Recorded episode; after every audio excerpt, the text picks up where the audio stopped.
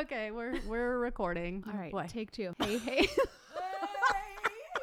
Hey, hey, hey, I'm Steph. And I'm KB. And we are Activate Podcast. We are two Jesus-loving mamas who make cuss a little. This podcast is our passion. Get ready to tag along through the ups and downs of our crazy lives. We're going to bring you guests that will inspire and encourage you to grow in your health and in your faith. We will talk about parenting, relationships, fitness, and nutrition. We will bring you the latest fashion tips and share all of our favorite things. Our goal with this podcast is to bring you some laughs and relatable, inspiring content that will encourage you to activate your life. Hey, hey, hey, activators. I am here today. I'm so excited. I have a very special guest that I've been talking about for weeks, promising you a special guest. And we finally made it work with all of our schedules. Number one, Steph is not here today. She had to take AJ to check out his new school. So she'll be back with us next week. But I just didn't want to reschedule this because I'm so excited about it. So, I was thinking about this before I pushed record, and there are like three people in my life who are just so very special to me and who were so pivotal in it was after I became an adult, but they helped me to grow up and to be, kind of molded me and shaped me into the person I am today, even probably without realizing it. And one is Dr. Thompson, and I know he would never even know that. The other one is my high school principal, Fred Kinney, and I think that he knows. I think I've let him know that. And the other is my friend, Alyssa Perez. And Alyssa is here today, and I'm so excited and thankful that she's here. So welcome, Alyssa. Thank you. I'm glad to be here. Yes. It's my pleasure. I'm very excited. I've shared on here before, and I'm sure people have watched my testimony because I have shared that online as well. But it was sort of just through you showing me compassion and kindness in a really difficult stage of my life that I went from sort of being this believer in God to a person with a personal relationship with Jesus. And I can't thank you enough for that. That is a gift that is very special to have given someone. So I thank you for that. Well, praise the Lord for that. Praise the Lord. That's right. So you have been on a journey recently. Yes. So, absolutely. Yeah. So I want you to just maybe share a little, just tell me about who you are. Tell me about your life, leading up to this journey, and maybe a little bit about your faith. And then we'll get into what happened, what went on. Sure. Well, I am a 45-year-old wife and mother. I am a physician assistant by trade. I work very, very part-time. I actually haven't worked over the last year in that right now, but no, I'm married, and I have three beautiful children, ages almost 9, 10, and 11, boy, girl, and boy. Mm-hmm. And I stay home right now and homeschool our children.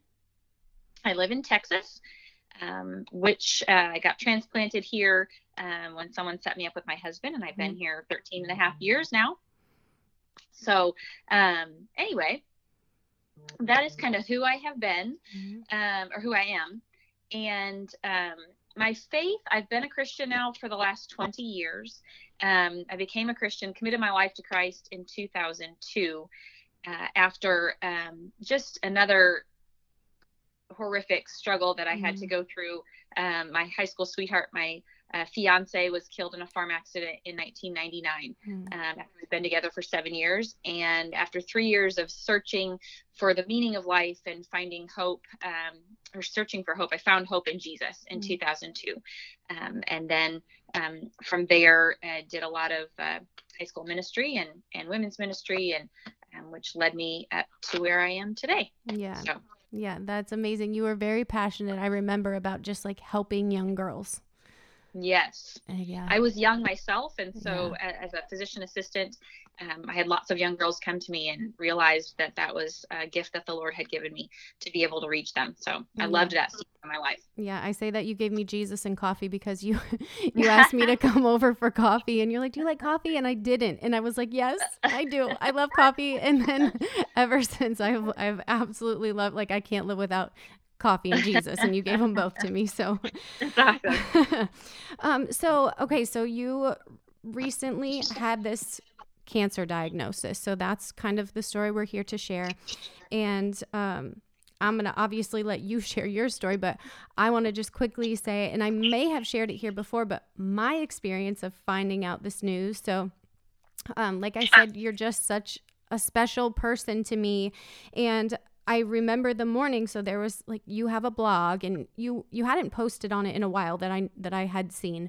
Years. Yeah. Okay. So, I had woken up in the morning and I was checking my phone and I saw this email saying that there was a new blog post, and I was like, oh my gosh, and so I clicked on it, and I remember it's one of those things, like I know exactly where I was sitting in my house. I know like what I was wearing in the moment, because it was just it just shook me. I can't explain it other than I was just shaken to my core to read the news. And so you shared that you had been diagnosed with cancer, and I was just...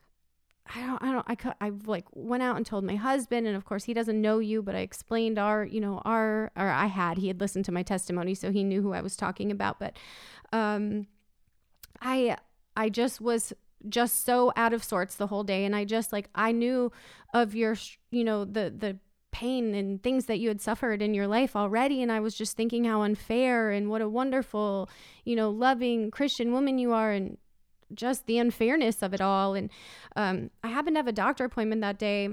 I had an appointment with my OB, and I was discussing birth control and, just options. I wasn't happy on my birth control. And she said, you'd be a lot happier with your tubes tied. And I said, really? Why? And then she said, actually, no, your tubes removed. And I said, why? And she said, well, it decreases your chances of, ovarian cancer by 90-something%. And in that moment, my entire body was just covered in goosebumps. And I was like, okay, God, I hear you. It just seemed like there's no way this is happening on this same day if it wasn't what I was supposed to do. So I immediately scheduled the procedure and had it the next week. And I think I shared that with you eventually. Yeah. But it was, I don't know, it was just very much a God moment for me, I think. So, can you just share sort of your experience leading up to your diagnosis and then getting that news? Sure. Yes, absolutely. Life-changing, devastating news. I got the news in January, on the 13th of January, but specifically the month before that, it was actually November 28th. I got in the shower. It was on a Saturday night, and happened to look down, and the left side of my suprapubic area was swollen. Mm-hmm. And I was like, well, that's weird. And the next day, my left groin lymph nodes were a little bit swollen. And we had just gotten kittens the month before that had fleas. And so I just, in my medical knowledge, know that you can get cat scratch from cat fleas. Mm-hmm. And so I jokingly called a friend of mine on Monday when it was getting a little worse and said, hey, I need some antibiotics. I either have lymphoma or cat scratch. Oh, my gosh. I was joking. Yeah. And then it got better, and then it kind of came back again. And so I went to my primary care doctor, a little bit more concerned this time, and had him order some, general panel of things. Everything came back fine.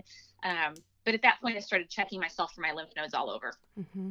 And then 2 days before Christmas, I found a lymph node in my left supraclavicular area, which is just kind of behind your clavicle.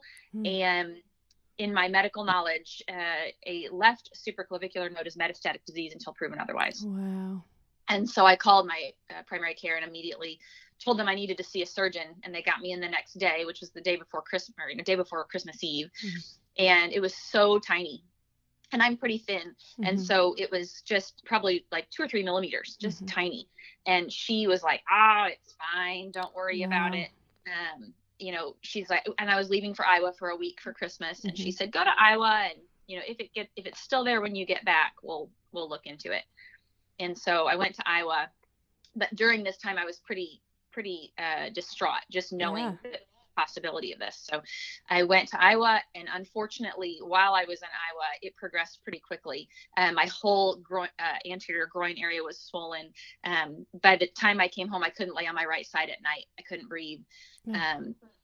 And so I knew something was wrong. Mm-hmm. And so I was having quite a bit of pelvic pain at that point as well. And I had also had a pelvic ultrasound several weeks before that at my gynecologist, and they didn't see anything and kind of told me I was fine. And anyway, when I got back, I ended up having the ovary or the biopsy on my right groin lymph node on January 11th.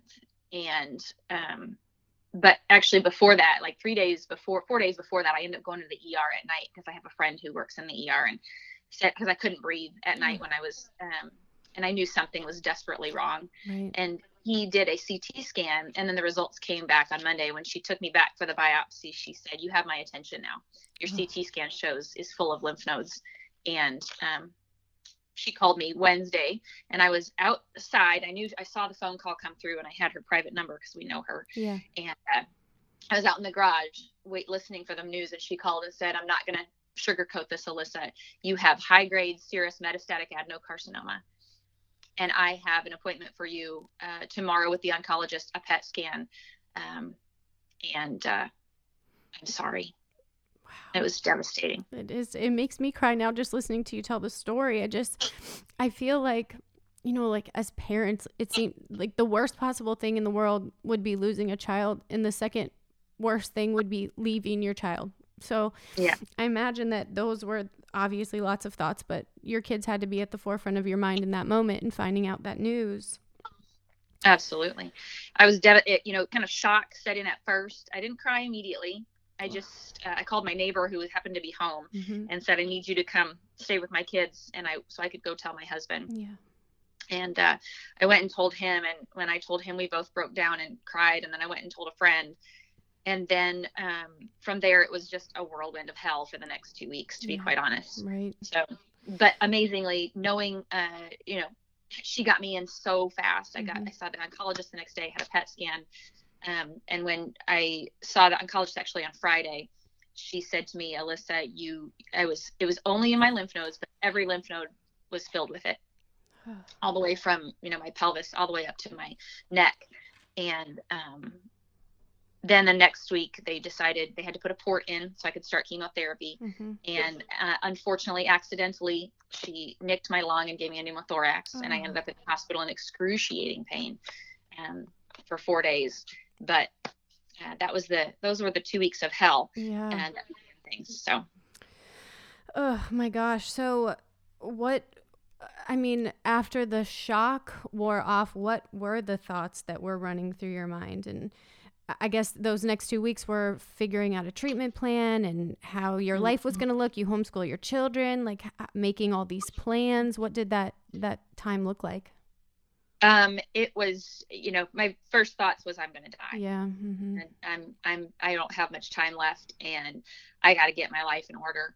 At that point, then no more sleep. I was not sleeping, just up at night crying and just this helpless feeling of knowing that I was going to die, and I had to figure out what to do for my children and my husband.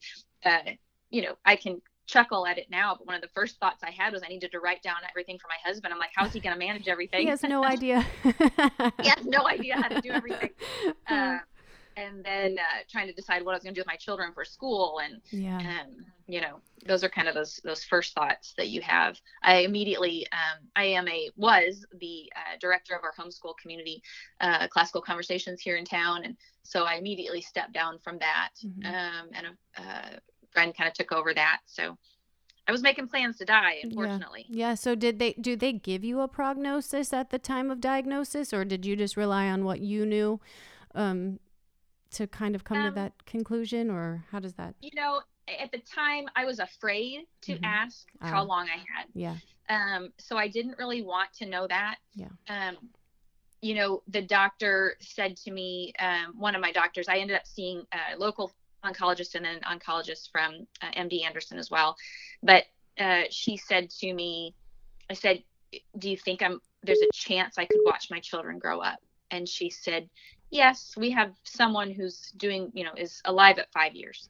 And so in my mind, I was thinking, okay, I've got 5 years. Right. Yeah, it was kind of my first, but they did not really give me a prognosis at that time. So. My goodness, I can't imagine. I feel like that's kind of like what I did. I started immediately Googling, you know, after I heard or after I read that email, and I was just like, this is so unfair. I can't believe this is happening. And I was just, I just went through, I mean, gosh, I'm like taking away from your feelings, but I was having so many feelings about it. And Google is a scary place. It is a I knew enough not to really get on there right away. Yeah, good. Good. I'm glad. Yep. So, okay. So you, at what point did you decide that I'm going to share this journey? You know, it's interesting because I started, I was laying in excruciating pain on Dilaudid in the hospital because I couldn't function because with that chest tube in my side. Mm-hmm. And I had to have my friends come up and feed me. I couldn't sit up. I couldn't move my arms. And I had decided in those moments of agony and despair by myself in the hospital that I wanted to share this. Mm-hmm. And I decided that I was going to start a YouTube channel. Mm-hmm. I don't really even know where, maybe it was the Dilaudid, I don't know. But I just decided I've always been somebody who I love people and I love to be around people. I've had a blog years ago, and I just thought that would be a good way to kind of keep everybody posted. I was having everybody kind of reach out and email me and talk to me and ask me questions. And I realized at that point I couldn't keep up with the texts and the phone calls. And I thought it would be a good way. And I also started a GroupMe page and then kind of reopened my blog as well when I got out. Right. So, okay. So I know it was interesting to me to watch, how you kind of chose the best of Western medicine and what kind of natural remedies were out there. How did you sort of sort through that and make those decisions? Well, while I was in the hospital for the chest tube, the pneumothorax, I have a great friend who she has done a lot of natural medicine her whole life and is super healthy. And she goes to this naturopath in Lubbock. And so I, right away, she contacted him and he called me while I was in the hospital and just gave me, I don't remember everything he said, of course, but just gave me some tips and some things to start doing and some hope and encouragement from that, and told me to read Naisha Winner's book, The Metabolic Approach to Cancer. Mm-hmm. And so I ordered that immediately. And it was at my house when I got out of the hospital 4 days later. Mm-hmm. And I just started diving into that, as well as my friend, Tara. She was instrumental in getting me juicing, and we stopped sugar immediately. Yeah. Like, I changed my diet immediately when I got home from the hospital, and just from that point forward just started reading and learning and figuring out what I was going to do from this point forward. And it seemed like you were able to handle the chemo amazingly well based on, I mean, I guess we don't know what it was, but I felt like based on the changes you made with your diet. Absolutely. I think, I contribute my health at this point to, first of all, Jesus. Yes. Second of all, the integrative care. Yeah. And certainly chemo did play a role as well. But I do believe that more than anything, it was Jesus and integrative care that did that. And a friend of mine, my same friend, found a blog that recommended coffee enemas. And at the first I was like, oh yeah, that doesn't sound very good. That doesn't sound good at all. Yeah. But as I approached chemo, I started chemo then on January 29th. We had to delay it a week because of my surgery, or because of my chest tube. But we kind of constructed this plan that when I would start doing wheatgrass shots, green smoothies, start with the coffee enemas. And incidentally, another good friend of ours just had bought a sauna, an infrared sauna for themselves right over Christmas. And we found that infrared saunas are really good to treat cancer and detox the body as well. And so I did that as well as doing some detox baths. And amazingly, after 8 rounds of chemo, I had very minimal to no side effects at all. The only thing I had was usually the day after chemo is I took a nap. Right. Wow. That's amazing. Yeah. So, from the outside perspective, looking in, you were... your perspective seemed to be obviously you shared there were hard days, and you got, the enemy would come in and you would be afraid and you would have sleepless nights and these things. But you seemed bound and determined to share this journey so that you could glorify God and allow people to watch him perform a miracle in your life. Absolutely. From the beginning, I knew something was wrong in December. And so when my sister was not a believer at the time and kind of a staunch agnostic / atheist. And I bought her a Bible and I wrote her this beautiful letter and I put it under her spare bedroom bed because I knew I was going to have to call and give her bad news when I got home. And I never mentioned anything to her. And the night before my biopsy, I called and told her what was up. I needed her to pray. I said, I know you don't believe, but I need you to pray to my God because he hears your prayers. And I said, I need you to go, I need you to pray. And so I had the biopsy on Monday and, beautifully Monday night. And I just want to share this too. This shows the power of the Lord. But I was at a prayer meeting in our church and I was up at the altar, my husband and I, and just on our knees beseeching the Lord for this. And the Lord gave me the verse in Matthew 9 when it talks about the woman that was bleeding for 12 years. And she said, if I could only touch his cloak, I will be healed. And I remember just praying that and hearing the Lord speak to my heart about this, that Jesus turned and he saw her and she touched the fringes of his cloak and was healed. And I clung to that verse. And that next week, 3 of my friends came to me individually and said that the Lord had given them that verse. Oh my God. Okay. So that was that. And then I had to call I got the news on Wednesday. And then on Thursday I had to call my sister. And I had said to a friend of mine, a couple friends, and I said, if this is the Lord's path for me to bring my sister to know the Lord, then I will walk it, whatever he asks me to do. Wow. And so I had to call her on Thursday. It was one of the most difficult things I've ever done because my oldest sister was killed in a car accident when we were young, when she was 18. So it's just my sister and I. And I had to tell her that I had metastatic cancer, and it was devastating to her and I both. But I was able to say to her, please go, I have a gift for you underneath of the spare bedroom down below. And at that moment, I mean, she went and got that Bible and read it and called me back. But she promised from that moment forward that she would never stop praying for me. Wow. And it has been amazing to see how the Lord has shown her his faithfulness and shown her his miraculous work and how far she has come in her belief. It's amazing. So. Wow. That's so interesting to me when even to hear you say, like, as strong of a Christian as you are and how much you love Jesus, to even think that your sister didn't have that faith. And I didn't intend to share this, but my son, my oldest, he left to go to Iowa a couple of weeks ago and shared with me the night before that he didn't know if he believes. And I have been just I was beside myself. I never in a million years thought I would have a child that didn't believe. Like, it made me wonder, like, what did I do wrong and what didn't I show him?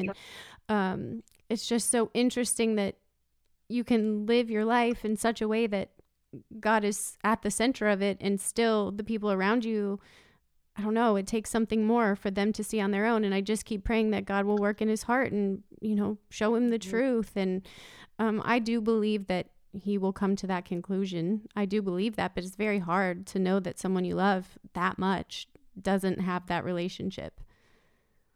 It is hard. And I'm a people pleaser and I want to save everyone and help everybody. And, this journey has really helped me to surrender that it is not my responsibility to save people. My job is to worship the Lord and to seek him in all things and to live my life in such a way that other people want to know about my God. Yeah. And so, I'm learning to let go of wanting to fix everybody in that way too. Yeah. So. It was just so inspiring to watch you just keep showing up. Like, you'd show up on a video, you know, shaving your head. You'd show up on, you know, you did show the hard parts, but you just were so, it just was such a beautiful thing to watch you with so much faith that God was going to heal you. And I know that the enemy crept in. So what did you do when that happened? How did you combat the enemy? Well, like I said, those first few weeks were hell. And then I kind of pulled my bootstraps on and said, all right, I got to get myself together. And I started really diving into the Word of God. And every morning when I couldn't sleep, and in the middle of the night, I would get up and read His Word. And it's just, it is a beautiful thing when you are desperate. I remember sitting in that chair and just crying out, and truly all these years, you know, God talks to us about surrendering to Him. Yeah. And surrendering. And I'm like, yes, I've done that. But when you are faced with life and death, you are faced with a terminal illness, you are faced with the fact that you may not be here. It was like, Lord, I surrender it all to you. Mm-hmm. My whole life from this point forward, I have nothing left. Yeah. I've got nothing from this point forward. And anything beyond today that you give me is a gift. Yeah. And so it was this absolute complete surrender. And the Lord has been so faithful to speak to me through His Word over and over and over again. And it's just been this beautiful relationship that I have built with Him that is better and stronger and deeper and richer than I have ever had in my life. And it is God's Word that has sustained me through this. And that's, I love, one of my gifts and one of my passions is to teach people the Word of God. And so as I was able to, as God would speak to me through His Word, I was like, oh, I got to share this with my friends. And so that's what led me to just get myself on video teaching other people and sharing basically what God was teaching me. Yeah. You had to just, I mean, I know you just provided so much hope for so many people through just sharing and, you know, showing up when it was hard. It was just so amazing to watch. And so so we're in January. So kind of summarize is, you know, as much as you can, what happened between January and, you know, like a few weeks ago. God started showing you really quickly that your faithfulness was, you know, that He was working. Yes. You know, I clung to that verse, take heart, your faith has healed you. Mm. And at that moment, the woman was healed. And someone sent me this little book called Healed of Cancer. And it was just all these verses. And instead of like asking for the Lord and hoping He healed you, it's believe that it's been done. Yeah. Believe that it's been done. And so repetitively, He would take me to verses that would show me that He had healed me already. Yeah. And so I started on chemo on January 29th. And initially they told me 6 rounds of chemo. And so they check a level called a CA125, which is ovarian cancer marker. Mm-hmm. Basically normal is less than 35. Mm-hmm. And when they checked mine in the middle of January, it was 1,000 something. Sadly, I can't remember exactly. It was like 1,700. Yeah. And 2 weeks later, it was 2,700. So this cancer came on rapidly, aggressively. And so when I had my first chemo, it was at 2,700. And when I went back 3 weeks later, I went every 3 weeks for my second chemo, my numbers were at 144. Yeah. And the nurse said to me, Alyssa, in the 20 years I've been here, I've never seen anybody's numbers drop that fast. Yeah. And I just, you know, burst into tears, realizing that the Lord has acted on His promise that He is healing me. And I believed from that point forward. And I started this GroupMe page for people to be praying for me. Yeah. And just really started pouring out specifically what I needed them to pray for. Yep. And to believe with me, standing beside me in believing that God had already healed me. And so that was the second chemo. And by the third chemo, it was at 27. Yeah. It was already at normal. And now it just dropped every week. And now it's at 3.2 this last time. So amazing how the Lord has just done that very quickly. Yeah. So. Yeah, it was amazing. And then just to see, so this began in January, and when did you ring that bell? So, I started in January, and they check a PET scan halfway after 3 cycles, after just 3 cycles of chemo, and my cancer was almost gone. Yeah. I had 2 tiny ones in my left supraclavicular area and 2 in my abdomen. And then I had 3 more, and they repeated a PET scan. And at that time, they did the PET scan on a Monday, and my nurse called me on Wednesday and said, Alyssa, your cancer is gone. Oh my God. There is nothing left on that PET scan. Praise the Lord. Praise the Lord. I mean, I just bawled. I think I sent you a picture of myself in tears. It was just It was just amazing. And to have, like, the way you took us on the journey with you, like, just made it all the more, I don't know, miraculous and just amazing. And I loved how you didn't do it alone. You created that page and you allowed people to be a part of your journey and to pray for you and to be a part of it with you. Yes. And that was, you know, that was certainly the Lord's nudging, and I needed that support, and yeah. I knew it was a way for me to kind of minister in the midst of, it gave me a purpose, because I said, you know, so much of what all the Bible verses that I have read, and it says, you know, I will heal me, Lord, and I will praise you. Yeah. I will stand on the mountaintop. And I promised God that. I said, if you heal me, Lord, I will do whatever I can for you. I have surrendered my life to you, and I will let everyone know about your miraculous powers. And so I have been able to do that. And just to comment on, you know, this Matthew 9:22. So I got the news on Wednesday that I was clear and that my PET scans were clear. And then the next morning I was at my chair reading my Bible again. I was about to read my Bible, and my husband was leaving, and I had my Bible closed on my lap. And so much of what I've done this last 6 months is, you know, sit there in the morning quietly and literally ask the Lord, what do you have for me today? Like, what is the message you have for me today? Speak to me through your word. Yeah. And repetitively, I mean, just, he brings me to tears, exactly what I need to hear at that moment. But my Bible was closed. I said goodbye to my husband. I closed my eyes and I prayed, and I just kind of let the Bible fall open on my lap as I prayed. And I asked the Lord that, and it was like he said to me, I want you, like, look down. Yeah. And I opened my eyes, and it was Matthew 9:22. Wow. And it just says, Jesus turned and he saw her. Take heart, daughter. He said, your faith has healed you. And the woman was healed at that moment. And I just burst into tears again. I'm like, this is so beautiful how the Lord, whatever he begins, he finishes. Yeah. And he gave me that verse at the very beginning. And that is the verse he completed this journey with, or it's not really completed, but I completed my chemo with, right? To remind me that it has been the Lord who has miraculously healed me. And then I got on a phone call with my MD Anderson doctor right after that at 8 a.m. And he kept referring to my case as unique. And I finally interrupted him, and I said, can you tell me what you mean by unique? Why do you keep telling me that I'm a unique case? Yeah. And he said, Alyssa, when I first saw your scan and your numbers, he said, my best hope for you was that your scan would stay the same or maybe slightly improve. He said, I would never have predicted that your scan would be clear today. Oh my gosh, I'm covered in goosebumps again. Like, it's just, it's just amazing. It's a miracle. And I said to him, I said, that, doctor, is the power, the miraculous power of my God, and the integrative treatments that I am doing. Yeah. And he said to me, I don't know anything about any of that, but whatever you're doing is working, so keep at it. Oh, that's funny. So, okay, so you just, I feel like so clearly he has work for you to do, right? Like, you are not done yet. He is not finished with you. So how do you see the trajectory of your life? Like, how does it look different now?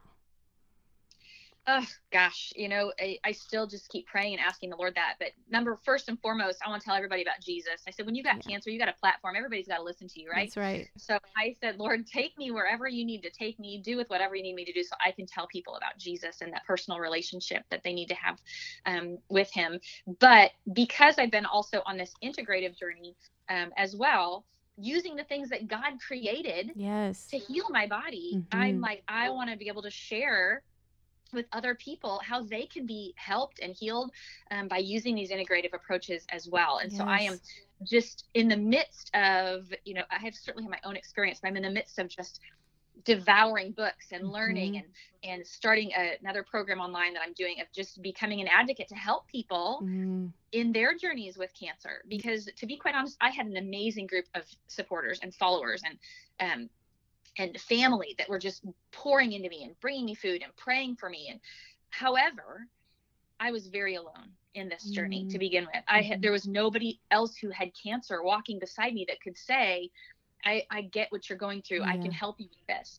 I had a couple people call from, you know, MD Anderson, you know, two people called one time and just said, hey, you know, one of them had cervical cancer and one of them had ovarian cancer, and they were doing well, but I never had somebody to walk beside me. Yeah. And I feel like that is devastating. It is such a lonely feeling And that's what my husband is like, I don't know what to say. Like, I can't, he would pray for me and he would be with me and hold me, but he had nothing. I mean, nobody could say anything to me that was like, yeah, I've been here. I know what you're going through. Yeah. And so I want to be that for other people. I love that. And so, yeah, I'm ready to kind of dive in and share what I am learning. And I love to teach other people. So I feel like that's what the Lord has for me. One of the things he has for me in the future. And I'm open to whatever else. That's what I said. This open hands. I tell my kids to always have open hands.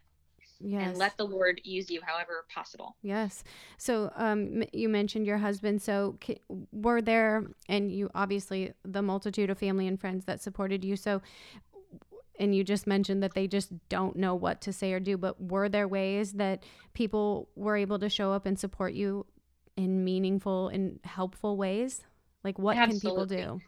Yes, absolutely. I mean, pray for me. Yeah. I mean, I had the day before my chemo, my good friend Tara organized, since it was kind of still COVID-ish, and she had people drive by and drop off presents, and I stood out there. She made me wear a cape and a crown, and along the road, and people would drive by and bring me cards and presents and gifts, and it was amazing. Yeah. Then I had another friend organize a prayer, so they all came over and prayed over me. My church group prayed over me specifically. And people would send letters, and that was so encouraging. I'm a word person. My love language is words of encouragement. Mm-hmm. And so I had friends from all over the United States and abroad sending me cards and emails and gift care packages just to tell me, you know, that I'm there, I care. Yeah. You know, I had some friends that would send cards once a week, you know, just to kind of keep reminding me that I'm going to get through this and that they're praying for me. So just, you know, and asking. I think some people didn't know what to say, and so they didn't say anything. And that's just some people's uncomfortableness in that. Mm-hmm. And I remember that when I lost my fiance, is when you are going through a hard time, people don't know what to say, but you don't really have to say anything. Just to call and say, hey, how are you? Or texting and say, I'm praying for you today. Mm-hmm. So there's not really a specific way, but if you feel a nudge, go for it. You're not going to hurt them, offend them. You know, it's worse to not say anything. Yeah. Yeah. So I feel like even leading up to your cancer diagnosis, you had this unshakable faith, but is there something like, what is your takeaway from all of this? What have you learned? Oh gosh. Loaded question. Jesus is, I could go on for an hour just from that. Jesus is faithful and he still performs miracles. And for me, it wasn't about hoping, it was believing. Yeah. That God is faithful to fulfill the promises that he has given. And so many verses that have come true in this. The one thing that I have done is to claim God's promises. Like, you know, in John 10:10, it says the thief has come to kill, steal, and destroy, but Jesus came to give us life abundantly. And I would claim that and say, Lord, you came to give me life. Like, Satan's trying to take me out here. Yeah. Like, Satan's trying to kill me, literally kill me. But you are going to give me life abundantly. And I would believe that. And Psalm 30 was another verse that I clung to, but it starts off and it says, I will exalt you, Lord, for you lifted me out of the depths and did not let my enemies gloat over me. Lord, my God, I called to you for help and you healed me. And I would read that verse over and over again in the middle of the night. And then it would, as you keep going, when I was up in the middle of the night, and it would say, weeping may stay for the night, but rejoicing comes in the morning. Wow. And then the next part of that verse, and this is just such a beautiful verse, but it says, to you, Lord, I called, to the Lord I cried for mercy. What is gained if I'm silenced? If I go down to the pit, will the dust praise you? Mm-hmm. Will it proclaim your faithfulness? Fear, Lord, and be merciful to me. Lord, be my help. And it was like this cry of going, Lord, if I die, I can't tell people about you. Don't let me die. Mm-hmm. Like, let me live so that I can proclaim your faithfulness. Mm-hmm. And the last part of that verse says, you turned my wailing into dancing. You removed my sackcloth and clothed me with joy, that my heart may sing your praises and not be silent. Lord, my God, I will praise you forever. And that was my promise to him, that you're going to turn this for your good. You're going to make me rejoice, which I am doing that now. And then I will not be silent. From that point forward, I will proclaim your name. Mm. And so the faithfulness of God is real. Yes. It is real. Amen. It is real. So just, I guess, lastly, I mean, this is just so amazing. It was just such a gift, really, that you gave to the people who got to share along in your journey. But do you have, what would you say to someone who is maybe newly diagnosed with cancer or who has a family member who is experiencing that? Absolutely. The first thing I would say to is cling to God's word. Immediately just dive into God's word. And secondly is that you're not alone. One thing I have learned in this journey, and just even in the last month of me just diving in and researching this, is that you're not alone. Yeah. Part of like this Naisha Winters, I would strongly recommend her book. Read as many books as you can about integrative care, and that you're not alone. So many people are walking this and thriving. Yeah. I'm reading this book called Radical Remissions, and it's talking about these people that are living with stage 4 cancer. Wow. And are thriving in life. And another thing would be is to take one day at a time, because when you look forward, you see your death. I don't know how many times I have just been overwhelmed with grief, envisioning myself laying in bed dying. Yeah. And to stop that, like the Lord hasn't given that to any of us. Right. None of us are guaranteed tomorrow. Right. And so we need to focus on today. And the other thing is one thing I said in the beginning, and I think it is your mindset with this. You will have days of despair and, sadness and fear, so much fear. Mm. But I said, I am not going to sit back and let cancer happen to me. So often, I think sometimes in our medical, career and in this environment, you sit down and you let the chemo just take care of the cancer, and you hope that it goes away, and you just let things happen. And no, you take an active role in this. Right. Do whatever you can with your mind and with your body and with integrative care and all the different things to do something about this. Yeah. Don't just sit back, take the reins. And it's not an emergency. Yes, I did get on chemo right away and whatnot, but then it was like, take a breath, start thinking, start praying about. Right. And, in Isaiah, it says, I love Isaiah 38 or Isaiah 30. And it says, as soon as he hears, he will answer you. Although the Lord gives you the bread of adversity and the water of affliction, your teachers will be hidden no more. With your own eyes, you will see them. Whether you turn to the right or to the left, your ears will hear a voice behind you saying, this is the way, walk in it. Trust in the Lord. Trust in your intuition. Trust it. Learn as much as you can and make good decisions. You don't have to just, you're not out of control. Because when you get that diagnosis, fear and this lack of control over your life, it's like you're spiraling down. Take some deep breaths. Excuse me, and step back and realize that, you're in control. Yeah. You're still in control. Yeah. So I keep hearing it's almost like be still and then take action, right? Like be still and listen, but then do something. Yes. And sometimes, and repetitively in God's word, in the Psalms, especially, it told me to wait. I didn't need to make a decision today. I've had some issues with making some decisions on some maintenance care and maintenance things. And repetitively, I just keep asking the Lord, I'm like, Lord, why is this such an there's not an urgency here. Right. Help me not to be afraid and help. And literally went to the doctor last week, and it was another answered prayer.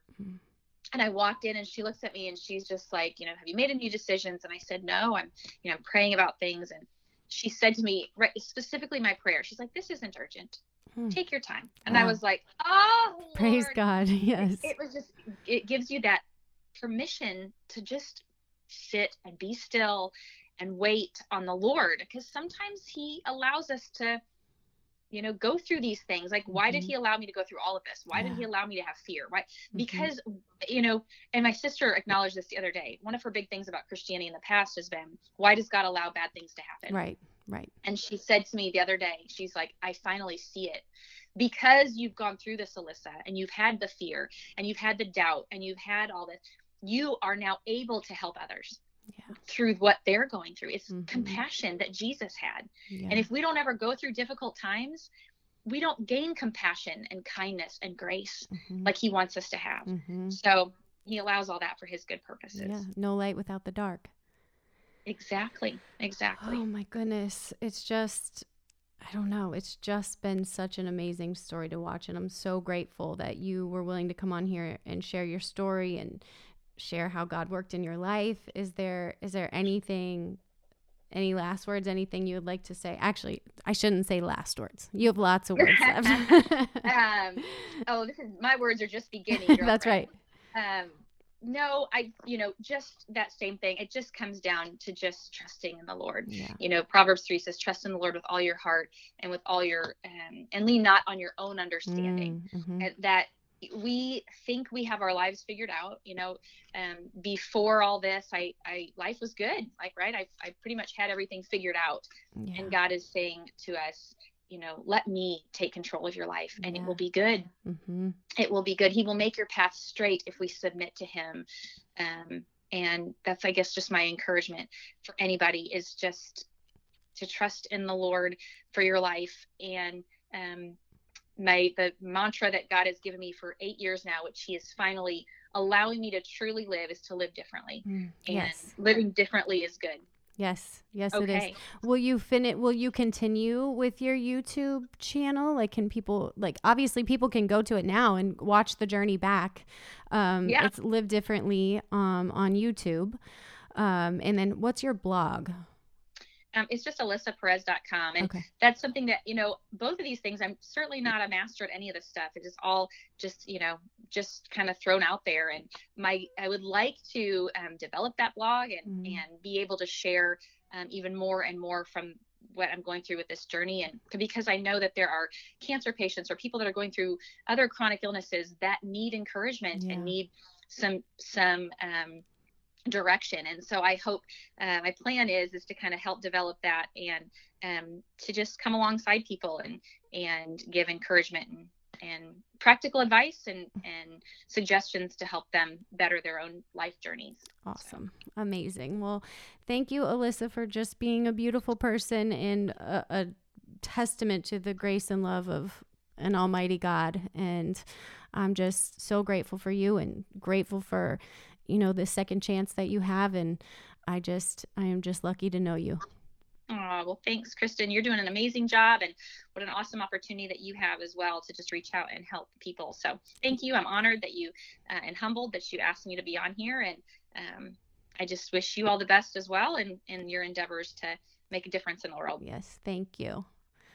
You're welcome. All right. Well, I'll be in touch soon, and I'll be following along, and this was great. So thank you so, so much. Absolutely. Thanks, Kristen. Bye, Alyssa. Bye-bye. Well, that's a wrap on another episode of Activate. If you found value or were simply entertained, please subscribe, rate, and review us on your favorite podcasting platform. Also, be sure to follow us on Activate Pod on Facebook and Instagram so you don't miss a thing. Thanks for your support. Today's the perfect day to activate your life. We love y'all.